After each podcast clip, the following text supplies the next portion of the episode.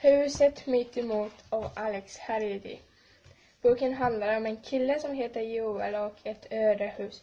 Joel fick inte gå till ödehuset eh, av sin mamma men han var jättenyfiken av den så han gjorde det en dag. Och helt plötsligt ändrade sig hans liv. Dockan var hypnotisk. Det var som om den skadade rätt in i honom. När han stirrade in i dess enda seende på slyngsöga kände han att han bara var ett tomt skal och att Daka såg det.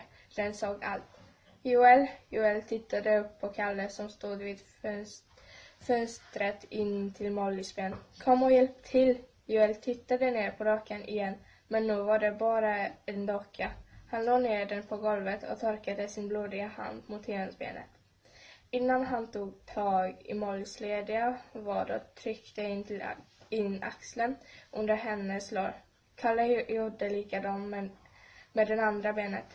Håller ni? frågade Molly och när Kalle bekräftade ja ormade hon sig in genom fönsterkanten tills hon satt på Joels och Kalles axlar. Hon tittade sig störigt omkring. Vad är det här för ställe? Sedan slog hon huv huvudet i taklampan, skrek, tappade balansen och drog med sig det andra i faret.